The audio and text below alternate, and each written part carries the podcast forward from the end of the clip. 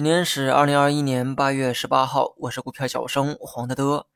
大盘呢反弹了哈，昨天哭的有多伤心，今天呢笑的就多快乐。如果这也是你的真实写照，那么我建议你啊，先磨练好心智再来炒股，因为股市对你来说呢，可能只是满足快感的一个地方，就像赌场一样。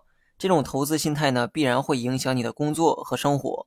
不是我危言耸听啊，这种悲剧呢，我见过太多了。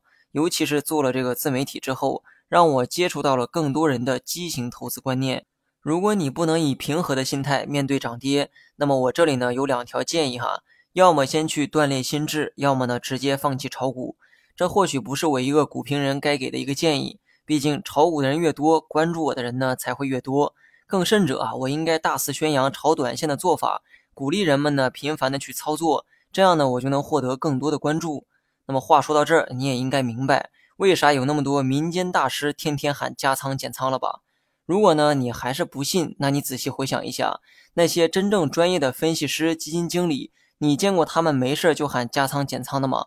或者你见过他们分析的时候用这个金叉死叉底背离的吗？有些东西啊，看懂了呢就是明白人，但明白人呢才懒得再讲给不懂的人听。今天你要是听明白了，记住哈，看破不说破。自己懂了就好，在外面可别说是我讲的。那么接下来呢，说一下今天的大盘。今天这个反弹力度啊比较大，而且主要都涨在了上证指数上，对应到板块呢就是大金融、证券、银行、保险全部大涨。我对于大盘日线的这个走势呢，依旧是看调整为主。调整啊是一个趋势，不是说某天涨了或者跌了就不叫调整。除了上证之外，其他指数呢都比较符合暴跌后的一个规律，也就是小 K 线收盘。唯独上证呢，今天有一点特殊，大金融呢玩命的在拉线，我不知道这是护盘呢还是利好。如果是利好的话，三大板块集体大涨的情况啊还是比较少见的。所以呢，我个人呢更倾向于护盘。但这种护盘啊，并非是无脑的行为。成长股出现回调，消费蓝筹也在回调，市场呢就需要寻找低估的板块来避险。那么金融股低估，我应该在两个月前啊就讲过，我当时呢也说过哈，可以适当的去配置。那么在这里呢，我不得不强调一下我的这个风格，我不是那些民间的神棍啊。再看好的东西，我也不会赤裸裸的告诉你去买或者卖。我呢只讲逻辑。那么有些时候呢，我的逻辑啊也会出错，但是我保证哈，多数情况下是对的。有些人觉得听这些逻辑好像也没啥用，那是因为他总想着逻辑在第二天就能用上涨来兑现，这种想法本身呢就很可笑哈。我本来就不是神，还真有人没把我当成人。我能看到哪些东西相对便宜或者是贵，但我猜不到它接下来是涨还是跌。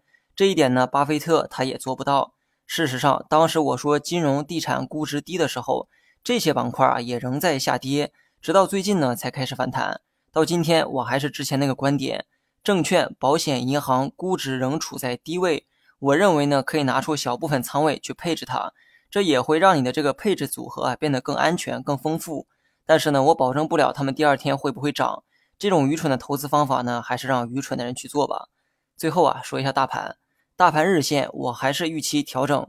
那么昨天呢是下，今天呢是上，刚好呢把这个调整的区间啊给走出来了，也就是三四三七到三五三一之间。这期间呢需要观察一下三十线附近的一个阻力位，没准呢在这个位置啊会有冲高回落出现。仓位方面呢，我还是建议五成仓。有人说从来就没见过我调仓哈，呃，我觉得说这话的人啊，肯定不是我的铁粉。今年以来呢，我动过两次仓位，一次是在三月初的加仓，第二次是在五月末的减仓。老粉丝呢，应该都记得才对，我的股评啊也都有记录。至于现在，我觉得五成仓就很合适。中间呢虽然有过调仓，但总体仓位呢一直保持在五成。那么炒股啊，一定要有点耐心哈，很多时候慢就是快。好了，以上是全部内容，下一期同一时间再见。